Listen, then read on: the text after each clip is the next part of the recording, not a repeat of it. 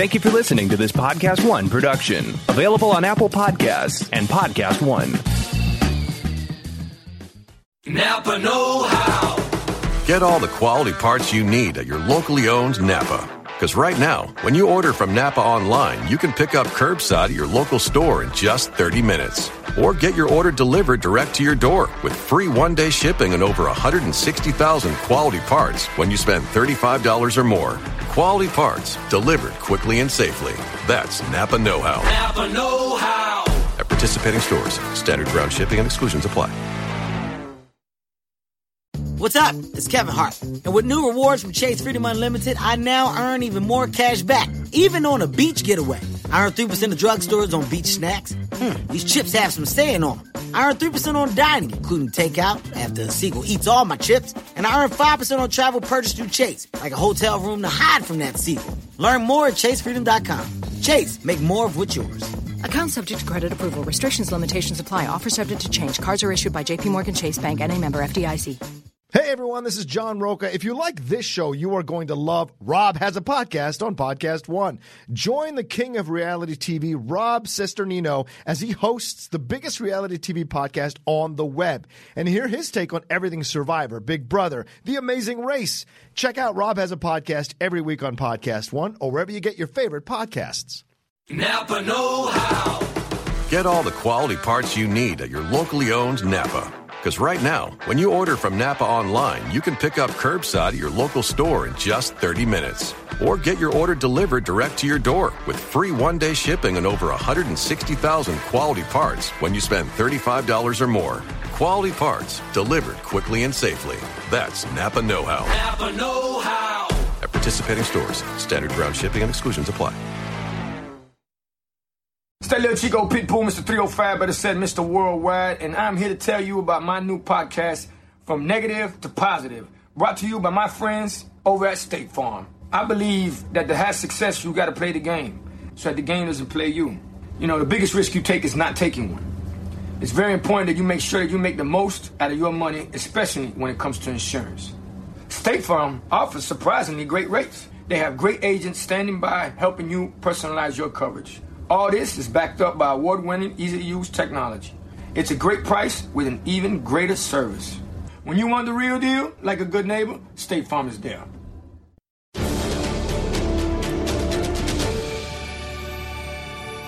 Can he spin a web any size? Catch fleas? Oh no, just like flies, thieves. Spider Man has a new trailer. I'm so excited that I said fleas. And as excited as fleas on a large animal is how excited we are for the Disney Plus shows, and even more excited to talk to Taylor Hickson of Deadly Class. Deadly Class is today, and we're talking to Petra herself. I'm very excited about not having fleas. I just learned that flies and thieves combined equals fleas. That Spider-Man trailer, I this is perfect timing. There's so much to talk about in that trailer. I'm also thrilled because I didn't get to see you last time, and that was heartbreaking. Welcome back to the show, Claire. Hey. Hi everyone. Hello, hello, hello. How are you? I'm good, but enough of that.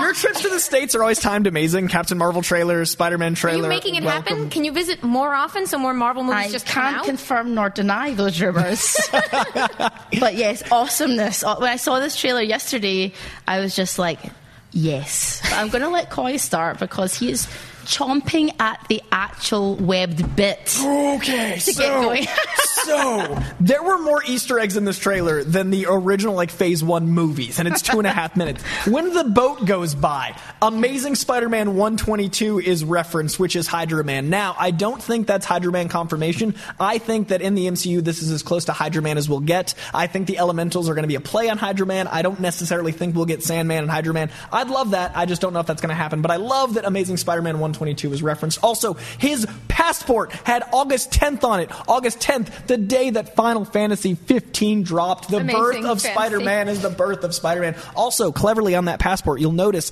the expiration date years are omitted, so we don't know if it's a prequel or sequel, as some have alluded to with Infinity War. Mm-hmm. I'm not saying that's the case. I'm saying they're clever to omit the dates for the years now there was a the poster passport. that looked like it had stamps that said 2019. I don't know. I just know the trailer didn't have any dates on it with the years, so that's intriguing. Uh, I also, I we gotta acknowledge the fact that there's a fishbowl headed Jake Gyllenhaal, Fishbowl head! and not only does he have a fishbowl, under that fishbowl is a bowl cut.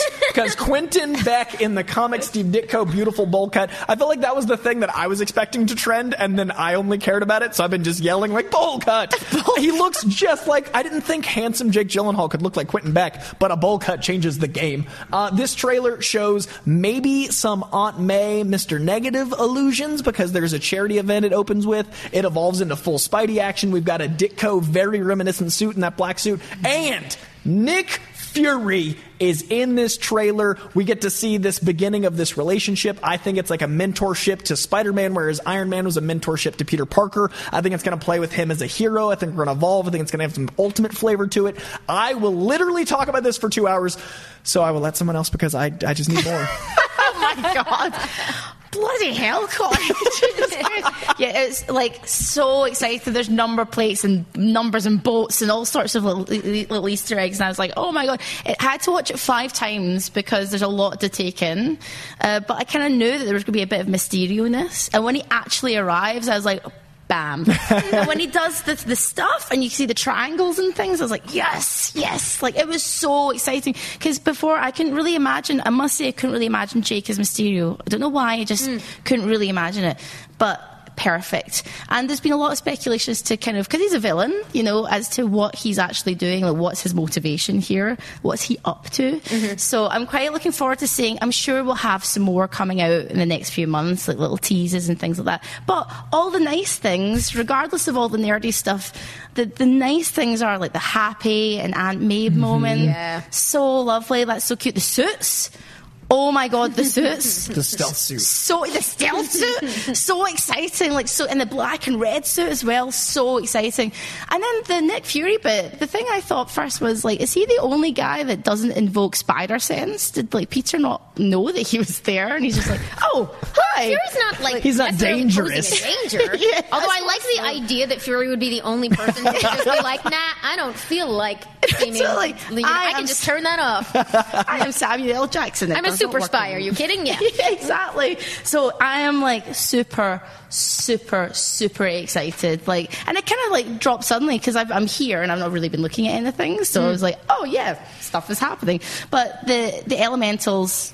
Excellent. Are they illusion? Are they not? What's going on? So there's lots of questions that's posed. Lots of questions. What did you think? Right. Amy? so the obvious questions that are raised here are sort of like, how are they going to play Mysterio? Are they going to try to get the general audiences believing he's actually a hero, uh, or that this is a different take on him? You know, are these real threats he's facing, or are they manufactured threats because he's all about showmanship and he's all about illusion? Um, uh, it does play to some of the things you brought up when the the the uh, Brazil trailer that none of us got to see, um, where you were like, I wonder if they're going to do a sort of brother relationship thing, and it certainly seems as if like they're, they're we're definitely playing with this sort of competition with another hero and whether that makes him feel redundant or whether that makes him feel challenged or whether that makes him feel like it, it's going to be interesting uh, I, I like the trailer a lot. It, it did the, the primary things I want, which is sort of like, look at the good thing we had going. Now more of that. Yeah. Um, and so that speaks to especially like seeing the other members of their little cast that they put together, seeing MJ, seeing Flash, uh, like seeing his supporting cast that they've built. Uh, and more of Marisa Tomei as Aunt May. We live in a world of amazing Aunt Mays. Side note: Marisa Tomei is Aunt May at the same time that Lily Tomlin is Aunt May. Yeah. And like. I, I, we've had the most stellar like Aunt Mays. anyway, uh, I so in that sense, I don't know yet from the trailer, like aside from Mysterio, whether this is going to be like like a life changing movie, but like I don't know if I need it to be, where it's just going to be like we got a good thing going. He's going to go to Europe and have some adventures and be Spider Man. Do you want to see Tom Holland be Spider Man? You do. yeah. I, I don't need my Spider-Man to be Infinity Wars, so I like that Homecoming felt like a breath of like ah nostalgia in high school and the fun of being young and the not fun of being young, and this seems to capture that really well. I love the MJ relationship. I love that one little beat they have. That was really well And done. Flash, the beat at the end of the trailer where he's admiring Spider-Man and then he calls him a dickwad is exactly Flash. But what I think is interesting is that a lot of people were thinking that Doctor Strange would appear in this movie, and what I think happens is that Mysterio sees the success of Doctor Strange, sees that people accept Doctor Strange, and formulates his uh, imagery and the special effects to look like the magic that the world has already seen. So I think the Mm. reason we see those symbols that are familiar is that he's got his helmet off. He's bragging. He is trying to be a showman. I think the way that he gets the world to accept that these things are reality is modeling himself after Doctor Strange. It's not a coincidence that he's got Thor plus Doctor Strange tossed around in the trailer. Then I- he looks like a like he did a branding mashup thing where he's like, I'll take that and that and that, and they will love me. And I think that's really clever taking Mysterio because just a special effects guy in the comics worked in the 60s. But if you've got real life heroes running around, you model yourself Now after he's a cosplay heroes. guy. Now, now he's a, a professional cosplayer with Mac. I mean, now he's going to be the world's most successful like cosplay infiltrate, like take apply all those skills at the highest possible level, uh, and he's going to make his mark on the world stage. And like, just not to. I, if uh, uh, those of y'all who follow me on Twitter, like there was a point yesterday where Mysterio was trending Yes. worldwide. It's insane. trending worldwide. And number three, I leave my things on not tailored so that it means more when like because it usually so that which means mostly my feed is like soccer things I don't understand Yeah. and like reality television from other countries. But Yeah. like that means that like on a day where Mysterio is at number three, Feels real good. It's Yeah. unbelievable. I'm glad you flagged that because mine was like Brexit, Brexit, Brexit, Mysterio. That was like, an hour later. It, it turned into yeah. I was like, yay! It was like when you said that, I was like, yeah, it's random. How random and weird. but what I lo- again, what Marvel tend to do best is, you know, you've got if you want your space movies, you've got your space movies. Mm-hmm. You know, if you want your high school kind of fun, being a teen kind of movie, you've got this. If you want your heisty stuff, you've got Ant Man. You know, Yeah. and it's quite nice to see that they're not flinging him into space or doing anything like that. It's, we're on Earth. You know, there's a bit of magic and illusion and things like that with Mysterio tricksterness. Um, so I kind of like that they're exploring that a little bit more instead of going, let's just put everyone in space, you know, and I kind of like that. We're exploring other worlds in Marvel, and I think if we keep going down the same line, it's, you get a bit fatigued. So it still feels fresh, like it feels good. It's not making me go, "But how does it fit into Endgame?" I, I kind of didn't even think like that. I just was like, "I accept this for what it is." I do want to comment just a little bit because uh, you are we are all going to see a bit of this going around because anytime a lot of people agree on something, people who don't agree feel left out, and uh, that is causing you know you. People are going to make jokes about like, gee, this ruins the suspense, and like, let people make jokes if it makes them feel good. That's like, they're fine. The world will keep spinning. Yeah, but it is weird. Like, and and I agree that it would have been cool. We we we know I think from some behind the scenes stuff that like Kevin Feige would have liked to not have a Spider-Man movie this year, but next year, so that just sort of artistically mm-hmm. speaking, we could avoid seeing images that remind us of like how this is likely to all go down. But it isn't as if there's really, to me, tension on these questions. Not just because we know they got sequels already, but because remember at the em- end of Infinity War, and I guess spoilers for Infinity War, but like it's not just our beloved heroes that went away; it's half the population of the universe. Mm-hmm. Mm-hmm. So of course they're going to fix it. The question is not whether, but how, and that is the thing that pretty much we are all clear on. As as sweet and lovely as it is that there were kids who were like, "What is happening?" Uh, and and as much as we all respect the fact that when we first encountered storytelling tropes like this, it's heartbreaking and it has that power. It is not as if they are like, "Don't come at me with your takes of like, oh, it means nothing because they brought that back because they weren't going to leave the earth with three and a half billion people dead." That was just not like. I mean, maybe I, I, if they do, please play this footage at me, and I will be like, I'm crying forever. You did what? But yeah, so so that's my sort of response. Like, let people make their jokes. Yeah. it's fine. Yeah. Like, but come on, it's not. All I've got to say is this: nerds listening out there, we lo- and we love you lots, but. Let's feel like free to come up with theories and fun things and speculate, but we're living in good times. Mm. We've got like Spider-Man, Avengers, like Captain Marvel. We've got all the DC stuff as well. This is good times. Aquaman made a billion dollars. A bit- we'll get to that very This- soon. It's a good time. If I was a ten-year-old now, like my head would have exploded. Like I'm so jealous of being a kid right now. I'm so jealous. This year alone, Samuel Jackson's in Glass, Spider Man, Captain Marvel, and Avengers Endgame. This year alone. so I, I, I to, to close out on Spider-Man because we do have a lot of news to talk about. I was also very impressed by the fact that it felt both friendly neighborhood and globetrotty. Hmm. Them going on a field trip didn't put me in that like Michael Bay fatigue where I was like, oh, it's going to be a big movie. I want this to stay small, and I think they did that really cleverly by reminding us how much we love the supporting cast. They even brought back the guy that ran the store that Peter shopped at to remind us how much of a friendly neighborhood guy he is. That's what I really think worked for the first movie. There was a churro scene. That sort of thing is what's going to ground this movie and keep it fresh, keep it separate. And I think this trailer was able to go, this is what you liked about it. This is where the world expands. You have questions. We're not going to give you answers. Here's Mysterio. And I really liked that. and that's all I wanted the trailer to be. It was what I like trailers to be. It reminded me what I love, didn't give away too much, and gave me bowl cut Jake Gyllenhaal. Um, yay! Yay! Oh my god! Like round of applause. oh, So- I somebody tweeted me uh, yesterday just before we move on and said, "God, London really gets a lot of you know." And I was like, "Yeah, like London. I feel really bad for London. Like Thor, Thor too, yeah, like- yeah, we've got all like it's like, oh, where shall we attack? Let's attack London, and always the specifically London places very near my house. I'm very concerned for my cat right now. so anyway, we'll move on. Let's move No. on. See, I wonder if there's a connection. Every time we fly here, we get a trailer. But like while you're gone, the attacks on London are going to come. The comic book attacks. Uh, They need me there. They need me there. It's cool. It's fine, Mac the cat. I'll be back soon. And also, uh, while we're still on it, uh, the the way it parallels between Ditko and modern comics is brilliant. Dan Slott with Mister Negative and the charity that Aunt May helps run, all those things. That's the beginning of the trailer. Then he looks exactly like Steve Ditko's Mysterio. The balance is really impressive. Jon Watts, hell of a guy. I don't know how you're building this world. Thank you, Kevin Feige, Tom Holland, everyone that's involved in this movie. You're doing it. So thank you. uh, speaking of the crazy world of Kevin Feige and Disney and lots of very very very smart people, Disney Plus has some rumors. Things are moving along at Disney Plus. We've got a bunch of shows that are rumored to be going forward. We know pretty much Loki is coming out soon. We know Scarlet Witch and Vision, but this and we got week- some solid news on that one. Yes. Uh, which was that maybe what you were about to say. But I got excited because Jac Schaeffer, who uh, is one of the screenwriters on Captain Marvel, has just been uh, grabbed up as the showrunner for Scarlet Witch and Vision. Uh, so that that's exciting to me because like a talent commitment is. It, I want. I've been. I'm going to just pitch this on air, but we need our own graphic that's like shades of green, so we can keep track of like how close to actually happening is this thing. I like that. Um, and for me, there's like the rumor phase, and then there's the oh somebody's working on it, and we have one of those for I think the Winter Soldier uh, uh, Falcon road trippy uh, series.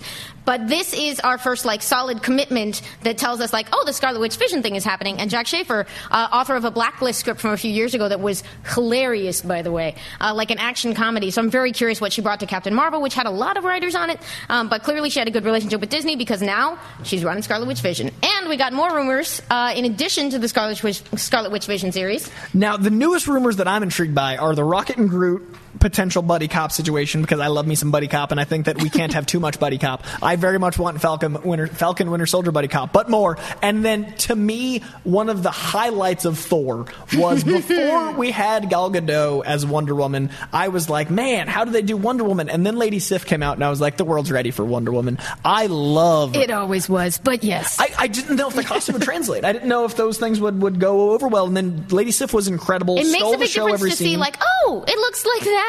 Yeah, oh, look, okay, they did it. Go forward. And Lady Sif to me stole a lot of scenes she was in. She was always a really interesting. She always. as guardians were over here and she was always over here, and I was like, "But "Can we go over there, maybe?" Mm-hmm. So when she didn't get visually dusted, and we heard that she was gone, I was like, "You're really gonna just not?" So I'm really excited to hear that she's here. And you'll also notice that everyone in this Disney Plus has at least one cast member that was dusted. Loki's dead. Bucky dusted. Theoretically, Lady Sif was dusted. We found out verbally. All of these shows, I don't know. I'm just Do they take place in the alternate? Like, are they all Soul World shows? I'm curious. It's a very. If Disney Plus is Soul World, and they're just having imagine? adventures. Um, cause, uh, well, except that we there's also like there's a rumor about Gamora Nebula, right? Mhm. And you said at least one, so I guess that's the That's the thing. And she wasn't Bucky and Winter Soldier, because Falcon didn't get dusted, but Mhm. Bucky did. Now, Nick Fury is also a rumored show. You may remember he got dusted. Uh, it's a very consistent through line of the characters that did and didn't go. So I'm just curious. It's also, I mean, it could be accidentally consistent because, as we've noted, like Half of most of the like secondary generation of characters are who got hit by that, and they're the people most likely to have these TV deals. But it would be very interesting if they can make some hay with that, or makes build some connective tissue out of that. Mm-hmm. Or soft reboot the universe through this because you've got eight hours of content instead of two, And and, then- you can focus on one character instead of many. We also have an, a wild rumor that uh, Loki may not be the version we know, that it may be narrated by Tom Hiddleston. And comic book fans immediately went shouting to our feet because there are a lot of versions of Loki that we would be excited about. Do you have a favorite?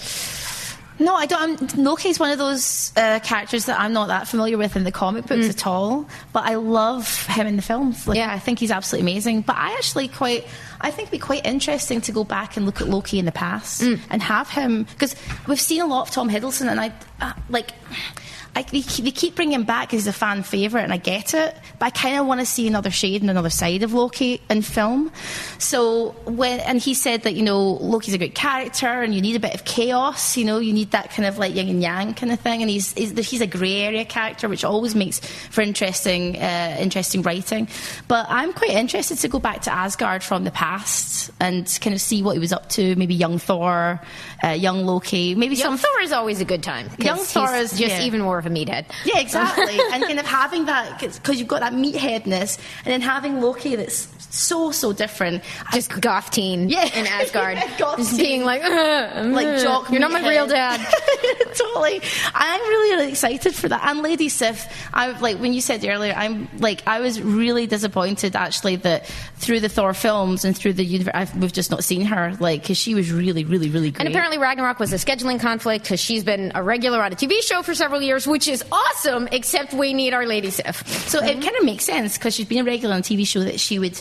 This seems right for her. I'm mm. not sure it would be right to kind of shoehorn her in too much into films at this point, but like there was a rumor that she's going to be teaming up with Beta Ray Bill, possibly. That would Oh, be I would amazing. love that. As Everybody's been clamoring for that. That's that's been the dream for a long time. I am gonna I'm gonna sh- point people in the direction if you are curious about other versions of Loki. Uh, I mean, first of all, Loki has canonically been a woman. Uh, The internet would probably riot, but you'd get over it. Um, uh, that's just part of that's what Loki do. Uh, there's also a wonderful storyline from the last couple years in the comics because you have two different options if you want a younger Loki. You can go to the past, or you can carry it post traumatic things happening to Loki, um, because they did a wonderful story through Journey into Mystery, through Young Avengers uh, from the last couple of years about Kid Loki, where essentially, spoilers for a crossover most of y'all haven't read, uh, Loki unfortunately passed away at one point, and because he's a god, came back, but as a kid, and then there was this wonderful tension of like, can the kid be saved? Will he grow up into the same? There's been variations on this with different comic book characters, but Loki was one of the most fun ones of those because that's always been his vibe. Uh, and you also can't be mad at a 10 year old for the things that his immortal self did before. Uh, and I don't know that they'll go down that road, partly because you want Thor around to struggle with that. And I don't know how much Thor they can afford on their TV show. like I don't Yeah, know yeah, exactly how that works. Um, but that that's one reason I think that if you saw a lot of people being like Kid Loki, that is a specific kid from a specific uh, storyline that is much loved. Check it out. I also think it's interesting beyond just Loki that all of these have the same thing the movies do, where they're different styles. Uh, Groot and Rocket is a space opera, but buddy cop, whereas Falcon and Winter Soldier is buddy cop, very grounded. So even though those two things can seem similar, they're very different and out there. Lady Sif is going to be Asgardian, it's going to be more Shakespearean, it's going to be very out there. Nick Fury, we could have a full-on espionage show, which could tie into Black Widow's espionage movie. You could have that flavor start to take hold because we've had a lot of genres in this this universe, but we haven't really had a spy movie. We've had Winter Soldier, which was like a '70s uh, suspense thriller spy movie, but we haven't had the the gritty. I'm like black and Black white. Widow is coming. Black no, but that's what I'm saying. Black Widow is going to be the first of that, and I feel like that Nick Fury could also be in that genre we haven't fully seen yet. Yeah. So I'm excited for the six that we've had rumored to be very different kinds of movies. I'm excited to keep learning these lessons that even the eight hour formats are going to be very different from each other, and all of these I would watch. So they have once again my money. So does the DC Universe app. So it's a lot of it's like getting cable again. Although, We're just throwing money at the TV. It is like at some point we had to deal with like how is the superhero and comic book adaptation landscape going to be changed by like the incoming bundling wars or whatever's going to happen here? Yeah. As Netflix gets more expensive while cutting down on what it offers, but still having stuff we can't live without, and we have DC Universe, and we have Disney Plus, and we have whatever Warner's just going to roll out, Right. And we've got like Hulu and friggin' Syfy And Universal might be doing one as well. and like what?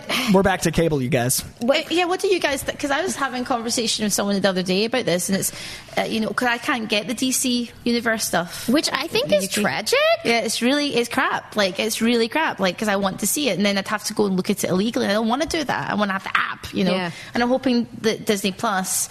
It'll, be available in the UK and other territories, but for me, like now we live in times where everything's streamlined. You've got from Spotify and music and things like that to Netflix and Amazon and stuff. But I don't want all the things to branch off. I'm really excited. Don't get me wrong about Disney Plus and everything happening.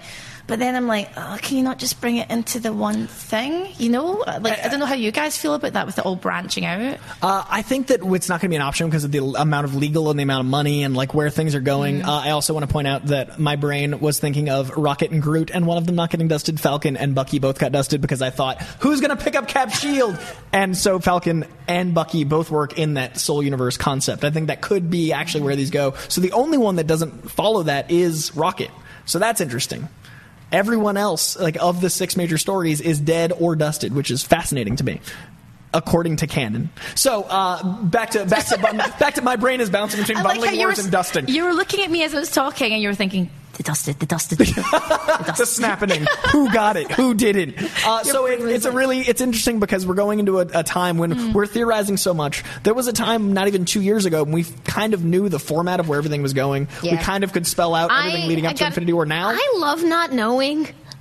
Yeah, me like, too. I know, I know it is. It is our job on the show to keep track of all the rumors and all of that. But like, ever since the what was it? Was it like 2014 or 2013 when they did the big presentation laying out Phase Three? Yeah. Um, and we I were all. hated that because it spelled every. I, it was Oh, like see, but that was like the comics most joyous day. it was like an unforgettably cool day. Remember the Serpent Society mislead? Yeah, Civil like, War. It was, uh, it, it was a, it was beautiful. I, but I, I will say, like, I love this not knowing. It was like knowing all of your Christmas and birthday presents for the next three years, and I would rather have surprises. So I'm I'm glad we're back to surprise land where I get to open presents and be like, haha, Disney Plus is a big surprise, and I'm really excited to see where it goes forward. And speaking of the landscape of comic books and TV shows changing, Deadly Class is out today. We've seen the pilot. I want to talk about the pilot. Claire's seen the pilot. Is this a show? You guys have Syfy. Yes, over we the do. pond. Yeah. So this is a show you can watch. So without- this is a show I can watch. Uh, yeah, because we have Syfy. So. Also, Syfy was rad enough to put that first episode out uh, last month, so you've all had a chance to get hype. It's really, really good. It's really well done. And the because I'm a big, big music nerd, the thing that I sort of picked out the most because it's, the set in the 80s, you know, I quite like that sort of dark alternative 80s vibe, like Echo and the Bunnymen, and then like they played tracks from my favorite Cure album, Faith, and I was like, ooh, and Henry Rollins is in this. Henry Rollins, thank you. Yes. How alternative 80s can you get? And he so great. But I thought the characters, the way they developed the story, like that, that was fascinating. It was great. It was it was violent. It was interesting. It was dark. Uh, very moody. I'm super excited for this. So if you've not seen it, go get it. Go watch it right now. Not not now, but after this, go watch it. Now. so what did you guys think? Uh, Henry Rollins as Snape is the most inspired casting ever. Uh, the moment when I saw his name in the opening credits, I was like, wait, wait, wait, wait, wait. And then when he was Snape, I couldn't begin to hang.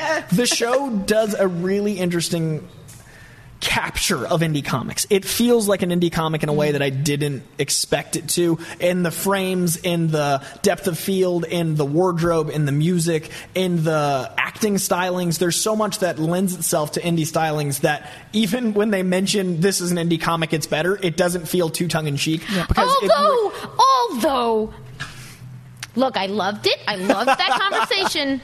But kid is living on the streets. Who is buying him flaming carrot and, and American flag? I, it's okay because it's it got people to talk about Flaming Carrot again. I know, and I, it was just like it was like, oh, On a major network television show, two lead characters Okay, were in yes. a car yelling about Claremont and Byrne.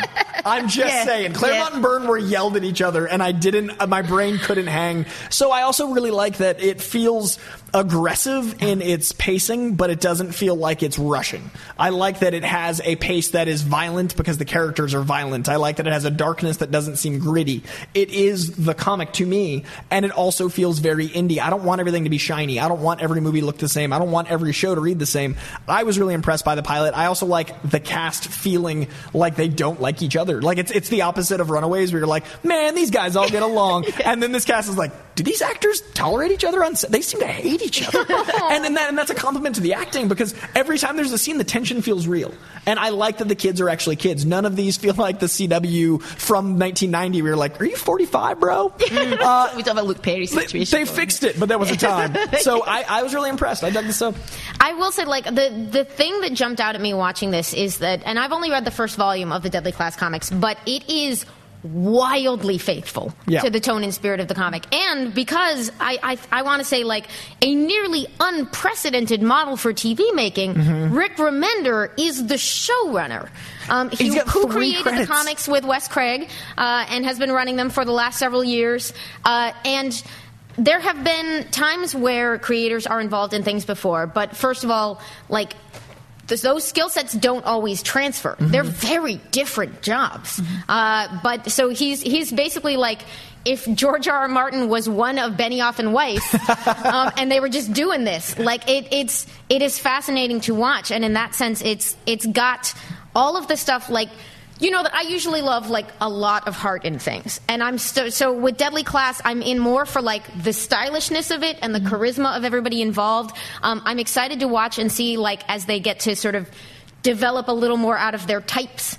Uh, Sure. But it, but it's also like they've assembled such a compelling cast. Like uh, Benedict Wong, I just love. Yeah. he's just great. Um, look up interviews with Benedict Wong. Uh, I love his accent. I know that's just like an American thing, but like his accent is so cool. Um, his like actual accent that he speaks with. But he's talked about coming from like basically right by where the Smiths come from and being like, oh, we're doing 80s subculture. I remember this. Yeah. This is what I grew up with. Yeah. Um, and it's weird. Like he was like, and now I'm the grown up in the room, but like we're doing that. Um, so it is. It's very interesting. Uh, we'll talk about this when we get to the comic segment. But Remender has talked a lot about the ways that this is inspired by his experiences. He did not, as far as I know, go to murder school. Yeah, you know, I don't think he did, but who knows? But uh, he is from a, you know, a, a Phoenix at a scary time, apparently. Tom and King, he a about CIA. Rick Remender Murder School. Nothing surprises me anymore. Comic people are just the boldest, best of us.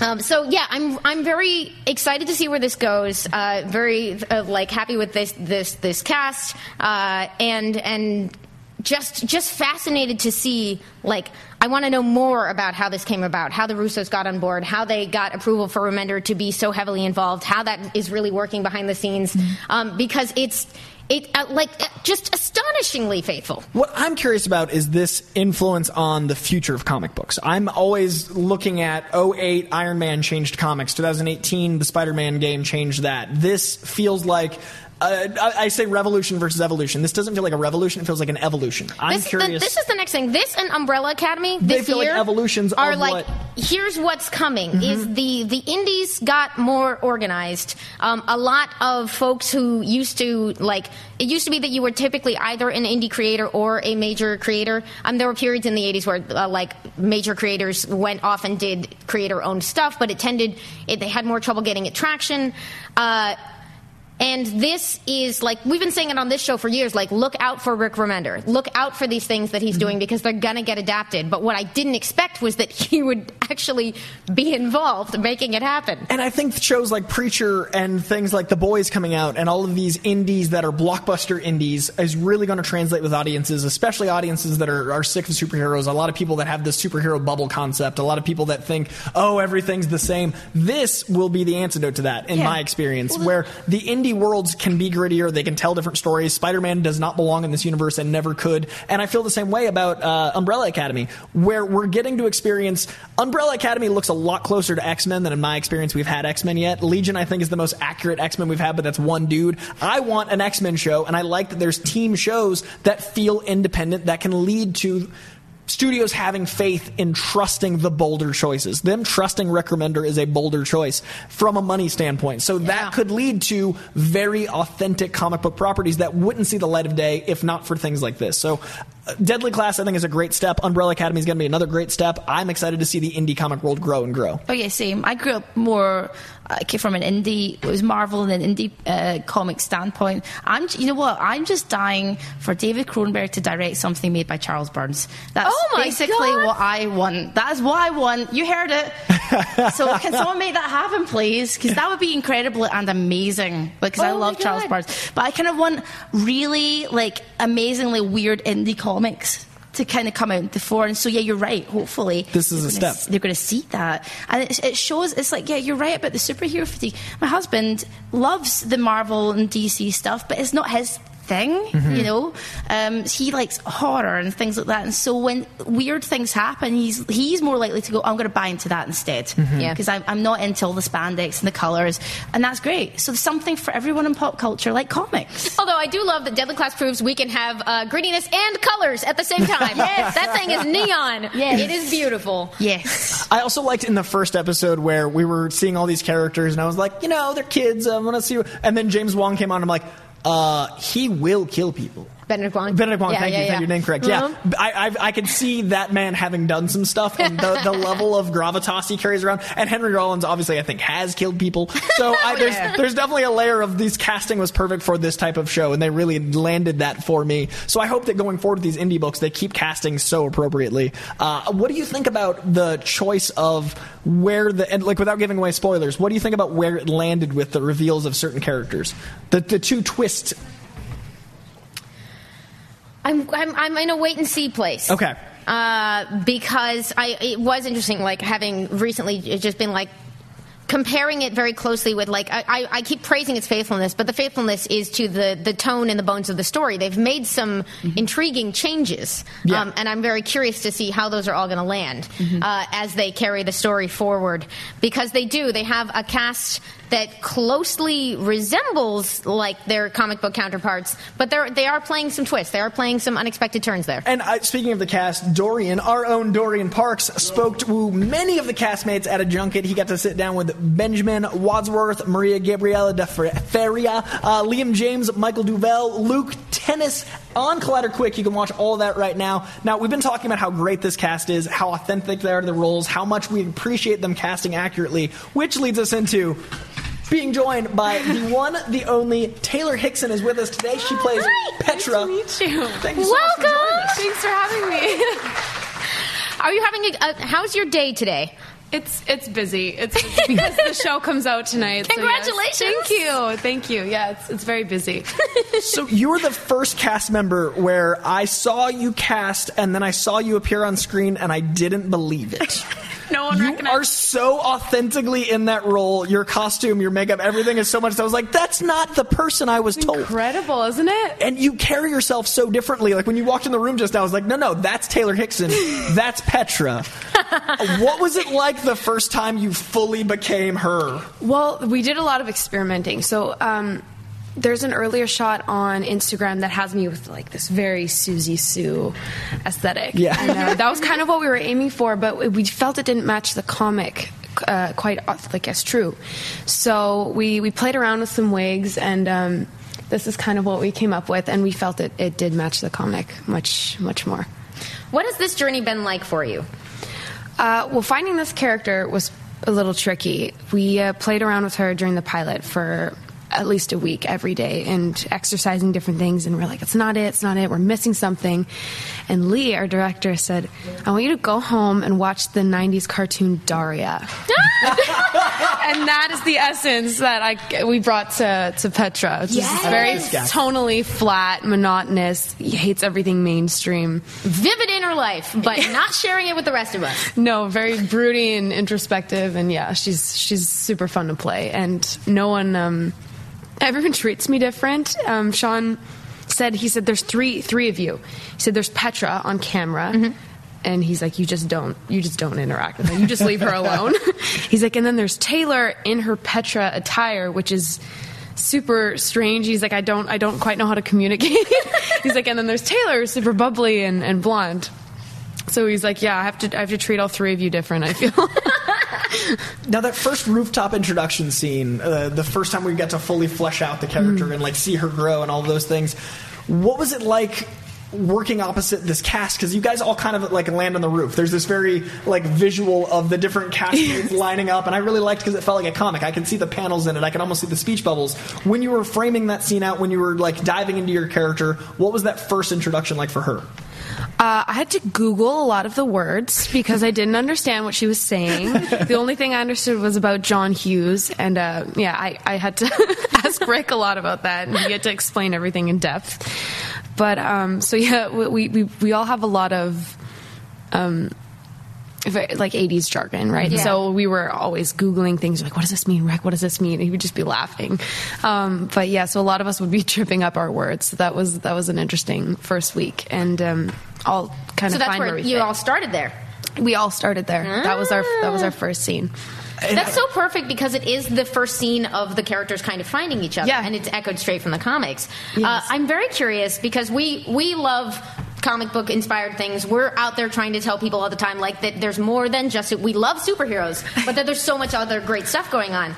What was it like working with the co-creator of the comic on the show? It was incredible. I actually think he's clinically insane. He doesn't eat. He doesn't eat. He doesn't sleep, and he's just full, so full of energy. You're like, there's like drugs or something going on. Like I don't know. This has got no Magic, probably. Yeah, Magic. like a lot of caffeine. but no, he's just it's he's working off of pure adrenaline because it's just what he loves so much. This is his child, and he he like oversees everything, writes everything, and and it's I don't know. He just blows me away, and it's he's such a refreshing energy to have on set. He's not Hollywood in in any any way, shape, or form. He's just yeah, he's just so grounded, and it's incredible to have the kind of creative freedom that you get working with him. What I find most interesting is this generation of actors on this show are more removed from the 80s than ever. So knowing the jargon, learning all those things. Well So you're- done. You're pulling it off. Yeah, the 80s. The show feels authentically 80s, which I really appreciate because I'm not. Yes. A, I I was born in '88, but I love the '80s culture, like Yes. Top Gun and that world. Lethal Weapon is my my jam. but this really lands that flavor. But you guys are removed from that, and you're also, I assume and hope, removed from killing people. But everyone feels authentically dark and authentically 80s. What was your process diving into both the culture and the concept of being okay with murder? So, um, you know, we did we did do a lot of character research in, in terms of you know why these people are anti-heroes, why they are the way they are, because so many comics do focus on building you know superheroes Yeah. but we we wanted to thoroughly understand where anti-heroes come from and that's kind of what birthed this series. But also um just yeah watching watching we, we, we always got these playlists like every week. And so watching all this come together and we, we got to have say in building our 80s attire. And um, you know we all kind of had these mood boards and people that we were pulling from. So Siouxsie Sioux was a big poster girl for mine. Like no guessing there. But um, so yeah we got we got to put all these different influences and so we learned a lot about 80s culture and having my mom to sort of tune in on that was great because she would have been 17 in 1987 so it was perfect. That's yeah so she was like this is authentic and and this is um this is correct and she was like this is like there's not so much and she yeah, so she would give me her input there but um rick was very adamant and it was, it was very important to him that we didn't come off tacky or try hard and that we were authentically true to the 80s It, it plays now. The murder. what what what is? How do you rationalize character choices like that, where the inherent anti-hero you were describing, the inherent violence of this type of role? Is there anything where you have a, a coping mechanism to get out of it? Where I know a lot of people when they're playing such darkness, they need to remove themselves. Is the set light and fluffy, or are you guys all like, well, we killed people? It is. It is very playful. I think um, it's it's because of the dark content. We we try to remind ourselves that these are kids. You know, they they are more and more becoming desensitized to this kind of violence and stuff. And it's it's a huge thing that we're trying to convey is um, good people trying to remain moral in such an awfully fundamental place. You know. Um, um, we we did you know we, we did a lot of exercises and stuff trying to get to and from and, and yeah a lot of character research and sort of uh, like psychoanalysis of this but everyone does things in their life that they're not proud of regardless of, of motivation and um, so a big thing is, is pr- protecting yourself and um, doing things for people you love and trying to feel a place of belonging because none of these people have a place where they feel they belong I love that was, it. that was That's huge. such a- Yeah, it's it plays, it translates. What are you most excited for us to kind of discover about Petra as we go forward in the show? She's not as flat as she seems and monotonous. She does have a heart, but she also it's so important that she looks out for herself and she will do anything and everything to get it. But um, I think she's afraid to to show feelings. She's afraid to to have that kind of vulnerability because Petra was raised in a death cult. She was always looking after herself. She she was she raised herself. Um, so it's no surprise that she she doesn't let anyone in. You know, she's always just looked after herself, and that was her only responsibility. So, um, seeing some heart in her, um, and then seeing some other sides of her, I think I think she's going to be a real real heartbreaker to some of the audience. some of the stuff she does. It's a really hard character to translate because, like, the, the girl with the dragon tattoo type character can be so flat. So it's, It's a true. testament to you and the writers that this character feels like someone you can follow and not be like, well, mm-hmm. she's going to like black. So Yeah. it, really does land. In, in earlier episodes, I think they did a really great job of of making the audience love her because you know, yeah, she is she's a hard character to to sort of warm up to, and I even found that trouble myself. Um, so they, they did a great character, a great job making the character, um, making you sympathize with the character. Yeah. and um, you, I think you fall in love with her, and you fall in love with uh, her relationship between her and Billy, um, which is I think what I'm most excited for our audience to to sort of see. So I can talk acting process all day, but we have a limit to the show. So my last question is completely removed. it's purely selfish. How cool is Henry Rollins? Oh my God, he's such a great storyteller. So yeah, being being because Petra is his star student in in Poison 101. I definitely had to pick his brain, but he has so many stories. He's so fascinating and and so funny and just intricate and he, I don't know. He's very mysterious. He's very mysterious, but um, just d- d- a warm person overall. He's not completely unapproachable as I would thought think he would be because he's he's Henry Rollins. So um, no, he's he was an incredible energy to have on set. He travels the world speaking, and like he's Black Flag. It's, it's he's a fascinating human, and seeing him pop up So definitely many gave that stories. 80s credibility, and it, it's a fascinating person to see on screen. So I feel like he fits this world, and that's amazing because of how bold this world is. I can't believe the people he's met and what what he's been through in one lifetime. It's like he's such an incredible human being and, and just he's so grounded and just so human, which is like I was like if I'd been through these things I'd have PTSD or something. I don't know. yeah, but he's he's very, very interesting. His If you ever episode of Joe chance. Rogan's fascinating. It's three hours of him talking. It's yeah. No, yeah, it's he's just so engaging. He opens his mouth and you're like It's true. It's, he's, he's, if you ever get him on this show, you'll see. You'll see me swoon and just fall. Yeah, just fall over. Thank you so much for joining. Thank you for me. Congratulations. Thank you. On being part of the deadly class. Thank you so much. I will uh, like last question for me. Mm-hmm. What when when this script came across, what was it that you were like, yes, this. Why this? So I was one of the first cast put in place. It was myself and Siobhan, and uh, I was cast off of one self tape. Um, and I think it was actually originally for Brandy, and they were like, "Nope, not her." um, but they, yeah, and then they ended up casting me for Petra. But um, I asked Miles, I was like, "Why didn't you do any further?" You know, I, I had no auditioning for Petra, and he's like, "We we found someone who who did well in our audition. We said she's good. Let's hire her." I was like, "Okay, fair enough." Sometimes it's that easy. They're like, yeah, yep, I was correct. like, okay. Yeah, and he's like, yeah, no, Rick and I just really liked what you had going on, and, and so we, we took a jump and, and took you on. And when my agent and I booked this, it was the first thing that I had booked all year. I did a movie previous, but I had, I had an incident where I, I got a scar on my face, and so I had to take a lot of time off to heal. And um, so Giant Little Ones was kind of the first thing that I did that whole year, but I had booked it before. So it was they were the first project to take me on post scar. Yeah, so that that was really special to me. But we we didn't understand the caliber of this project. You're just like, oh, it's a little pilot. Like she'll maybe be in like two three episodes. We can just like knock this off before the end of the year. I was like, oh yeah, cool. And then yeah, when we get a call for season one, they're like, yeah, so Anthony and Joe Russo and like, talking like um, seeing if we can get on Netflix, like all this stuff. And I was like, oh, okay. And my agent's like, so I kind of knew some of this stuff. I just didn't want to psych you out. I was like, It's a good agent. like, it's Yeah. no big deal. good Just put yourself on tape. It'll be fine. yeah, he's like, no, it's great. Yeah, it's fine. But yeah, it's it was it, it was an incredible journey getting to where we are. Congrats, especially off of self tape. Congrats on this being huge. Heck this is such an explosion. It's a beautiful role, and you are nailing a very hard character. So congrats. we we all are. They're all so so intricate. It'll be really fun to see how Yeah. everyone, what everyone thinks of the show. So, Internet Watch Deadly Class. It is on Mm-hmm. Syfy. It is right now. It is so good. Congratulations. Thank you so much for joining us. Thank you for having me. You guys And are lovely. Petra is an amazing character. The show is fantastic. It's dense. There's so much in it. But we also have more news today. We have minor mutations to dive into. So we're going to talk about magic comic things that happened this week on the smaller scale. The first one is not small It's not scale. small scale. It is, It's but the we just had so much Are you news. freaking kidding I'm me? gonna let you handle it. A billion dollars. Aquaman has made a billion dollars. With a We're going to talk about B. it. With a B. a billion dollars. Congratulations to Aquaman. Congresswoman references Watchmen. A ama- we'll talk about her, but she said some cool stuff. It was one of my favorite tweets of all time. I am ready to dive accurately in. references. That's the crazy part.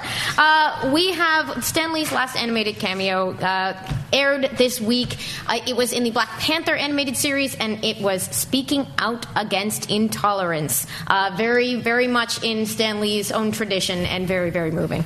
And speaking of Black Panther, Black Panther and Spider Verse both cleaned up at the Rotten Tomatoes and Critics' Choice Awards, respectively. Award season is upon, is upon us, and things are getting noticed that you like. Uh, speaking of noticing things that we like, I this isn't a news story, but I wanted to put it on there because I hope none of y'all missed Guillermo del Toro praising the heck out of James Mangold's Logan in a really beautiful, eloquent Twitter thread about the art that he admires there. And this story I literally counted out to make sure I got because my boy Sterling K. Brown, one of my favorite actors of all time, auditioned for M'Baku before he ended up playing the role he did in Black Panther. So I'm excited to talk about that. Also, watch everything Sterling K. Brown is in. Yeah, good advice. We got some new images this week for Shazam. A confrontation with Dr. Sivana right there as we uh, do the countdown towards that other Captain Marvel movie. And in the world of keeping an eye on every analytic, I love this one because Fandango's first day pre sales charts has Captain Marvel in the record books as number three. It is tracking very well. I'm excited to see that develop. We got a new trailer for Punisher Season 2, which is almost upon us since last week's show. And we have Arrow moving to a new time. It'll be at 9 p.m. instead of 8 p.m. And I still think he might die in Crisis.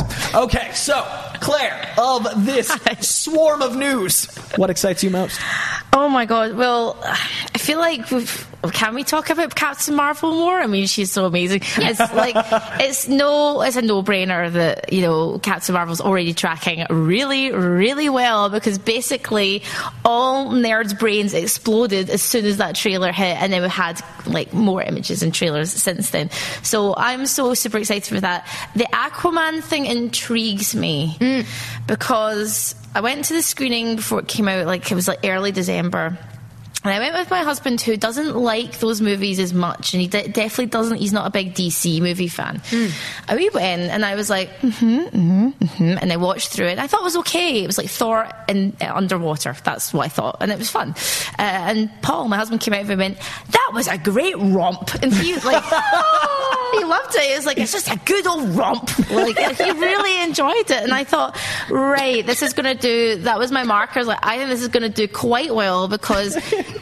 like, sorry, the the romp broke Paul, you broke Amy. Jeez, Paul. the power of the romp. I also can hear him say it, which is also delightful. In that Glasgow jazz, it was a great romp. um, but he, like, he really enjoyed it. I thought at that point, I was like, yeah, I think this is going to do quite well. I think out of the Justice League characters, obviously Wonder Woman is amazing, uh, but Jason Momoa is great. He's just a big, a big lad, you know. And I think people kind of like, sorry, sorry we don't want to kill Amy. Sorry, like he's, ah, she's dying here. We'll blame Jason Momoa and Paul. Um, but yeah, like it's eh, that's intrigued me because that's not one of my faves. But I'm happy because I'm like Aquaman. Like that's amazing. It's one of the only DC extended uh, universe releases to reach that amount. As It is well. as of now the As number now. two DC of all time behind only Dark Knight Rises. As far as I know, that might have changed since this morning. I didn't check box office this morning, but it passed Dark Knight. Heath Ledger's Joker's Dark Knight. Now, I have been very loud in my love of Aquaman. I really, really enjoyed it. I also really, really enjoyed Venom, and both of those movies put me on the weird end of the internet, where I got I had people being like blah blah, blah, and I was like, I go to the movies to enjoy a a spectacle when I see a blockbuster, and both those movies were spectacles and blockbusters. I think Aquaman had way more heart than people gave it credit for, and I think that this box office figure shows how much that people identified with this character. I think you don't make a billion dollars by being a good movie. You make a billion dollars by having the world recognize something in themselves that they see in this world. Mm-hmm. And I think that Wakanda and Atlantis were both captured in such a way you wanted to visit them. You wanted them to be real. You wanted to identify with their inhabitants. So I think Aquaman deserves this billion. I think it's a great step for DC. And I also think I need to talk about another great set for Hold DC. on, I, I just before we leave Aquaman, I, I'm in, I'm fascinated by this uh, because I I if you remember a few months ago, like I I enjoyed watching Venom, but I remember commenting like as it started racking up the money, where I was like, I I sort of. I sort of liked it less as it made more money because as like a weird little thing I was just like okay but I want things to aim in a certain way you know what I mean? I'm having the opposite thing with Aquaman where the hmm. more money it makes the more I'm like heck yeah you go sincere movie about reclaiming your throne. Like, I, I'm so happy for you. Like you made an underwater fantasy kingdom and everybody bought in and that's just delightful. Yeah. I'm thrilled by it and it reminds us like for folks, I'm, I'm always trying to tell people like zoom out. DC is bigger than a couple years. It is bigger than even a decade. Mm-hmm. It is like it has so much to offer, and a million different filmmakers are going to take cracks at it. And like it's now this is this is a pattern. Like you make a Wonder Woman, I mean, maybe two isn't enough for a pattern, but like you make a Wonder Woman movie, you find a filmmaker who gets it, she puts it across on screen, and people show up. You make an Aquaman movie, you got a filmmaker who has a distinct vision for that that can put it across on screen, and people show up. There's no reason to despair about any of this. Some movies won't connect, some movies won't work, but like you are dealing with this incredible richness of material and world and options, and we're gonna get to see more successful shots at it, and I love that.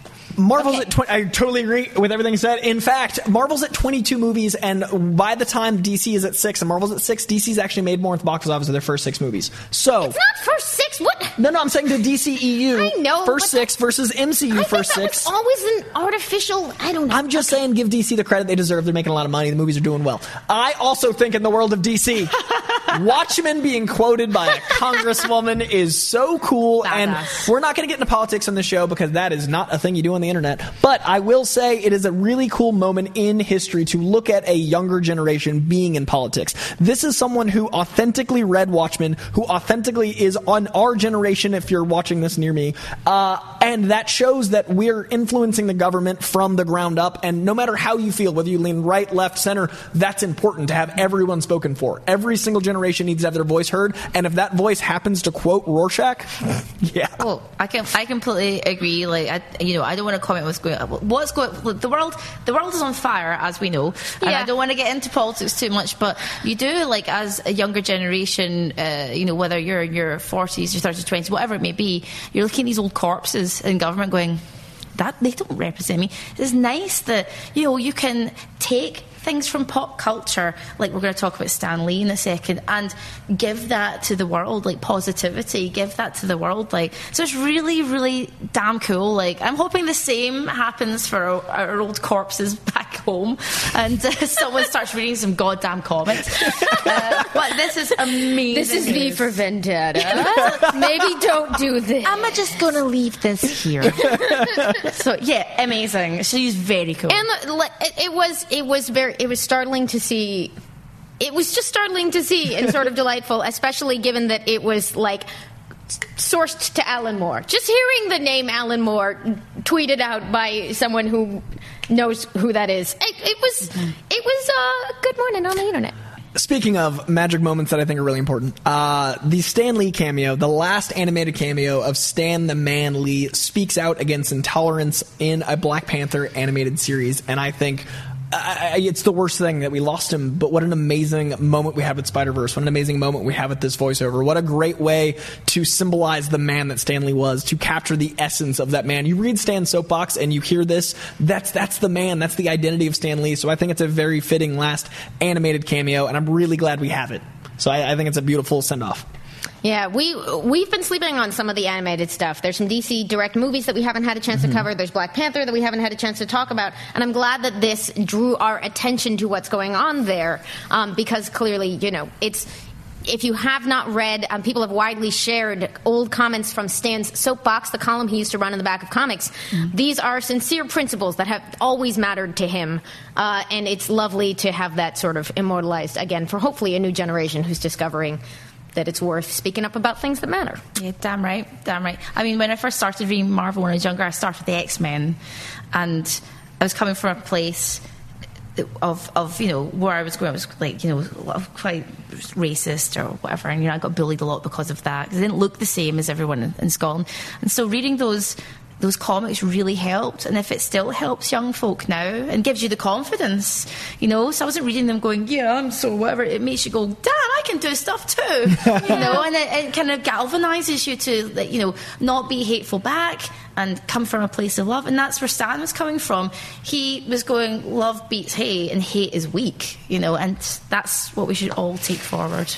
So a lot of news happened this week. I have to quickly mention Sterling K. Brown. Mbaku was beautifully played in that movie, and they, the casting was amazing. I love everything that happened. But much like Taylor Hickson didn't audition for Petra, the casting director found the perfect role for the job. And I think that is casting directors in superhero movies are so underappreciated. You Oh God, literally yes. wouldn't have the heroes you idolize if not for the portrayals of the actors in the right role. And sometimes you gotta you gotta juggle a little bit, Don Cheadle, and get the right person. So I think it's really interesting to hear that he auditioned for Mbaku, and that's not who he ended up playing. And he also he, who he ended up playing was perfect. Yes. So Sterling K. cannot Brown. imagine that movie without him giving that performance. Like he could play to me, I would love to see him as Lex Luthor. I would love to see him as Norman Osborn. I would love to see him in any of these roles because that diverse of an actor to play it. And I could even see him as a different take on Mbaku. But I think it's interesting when you have such a versatile actor audition for one role and they end up nailing another. And watch This Is Us.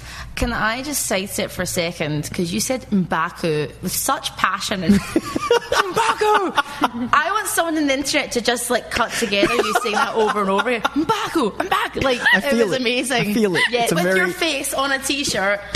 Well, like he's that. got like an exclamation point personality where you're like, no, no, you can't casually be like, oh yeah, M'Baku. He's I over try, I try to be zeal embodied. Zeal embodied is my goal in life. Speaking of zeal embodied, we have a great comic pull list We this do. week.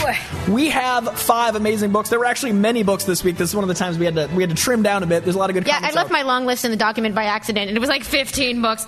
Uh, so we're starting with I love when people pull this off. There's a brand new series you can watch today on Syfy. It's called Deadly Class. It is based on comic books, and there's a new issue coming back after a gap. Deadly Class number 36. And speaking of coming back after a gap, Marvel is bringing back Marvel Comics Presents. This is a great place to jump into comics. Different creators get involved, uh, artists, writers, like experimenting, and there's three different stories usually. Check out that book. Comics love to have confusing names. It's okay. If just look at the covers and buy them based on that. Ironheart number two is out this week. This was an absolutely fabulous debut from last fall. I'm very excited to get the second issue uh, because it, it, she's really great, and Eve Ewing is killing it on this book. Amazing Spider-Man number 13. I don't think they intentionally timed it with the trailer, but I'm going to say they did. I love this title. This is a great jumping on point. It starts a new arc. Check out Amazing Spider-Man number 13. It is, to me, the most authentically young Silver Age feeling Spider-Man we've had in quite some time. It feels like Spider-Man to me. I love this book. We live in a beautiful spider time. And our final pick this week is Wonder Woman 62, which is wrapping up the first arc of G. Willow Wilson's run on the book. Uh, and I picked a variant cover just to show off there because there's too many great covers out there. But you're looking for Wonder Woman 62 to catch up with all that. Out of those, or in of your own poll, what uh, what are you excited about this week? The Marvel Comics Presents. Uh, I read it this morning. It's really, really good, and it's really, really fun. Like starts off with Wolverine first, then you've got Namor, and then you've got um, Captain America. That was the the weakest point for me. I but I was really intrigued as to where they're going. I think next week they've got Mister Fantastic and Wolverine, but that is so much fun, and like it just. You can tell the writers are having fun with it. It's, it's great. So if you want to like start with something and you fancy something new, that's what I would recommend. Absolutely. Fun. There's also an Invaders number one out this Mhm. week, which is that World War II team. Uh, so if Marvel Comics presents whets your appetite to see more of that, you got to pick that up. Chip Zdarsky's writing that one. There was too much good stuff, y'all. I love that Marvel Comics Presents allows for new creators to be involved. And if you've ever dreamed of writing a comic, it's a great place to start because you can have these one off non canon stories at times. It's also a great place to be a reader and read these non canon stories. So that universe of books. Are they out of canon or just self self-contained. I always assume they're out of canon because they get retconned very quickly. Well, I, it does tend to happen, but like old school Marvel Comics Presents is what gave us a lot of classic Wolverine stories. Totally, but, Um, but so one of every six issues ends up blasting in the canon, in my experience. so I just assume not canon. So uh, that book to me would be the number one pull as far as if you're new to comic books. Uh, but I do think that people should jump on any of these titles because they're kind of the culmination of a lot of years of work and a lot of new arcs. And I, I, I love that we have indie books, mainstream books. It's and I am, time to read. if you're going to start Deadly Class, do start at the beginning. But I am shouting out 36 because it's great. There's an essay in the back about what it's meant for Remender working on the show, um, how he's losing his mind, as we heard earlier.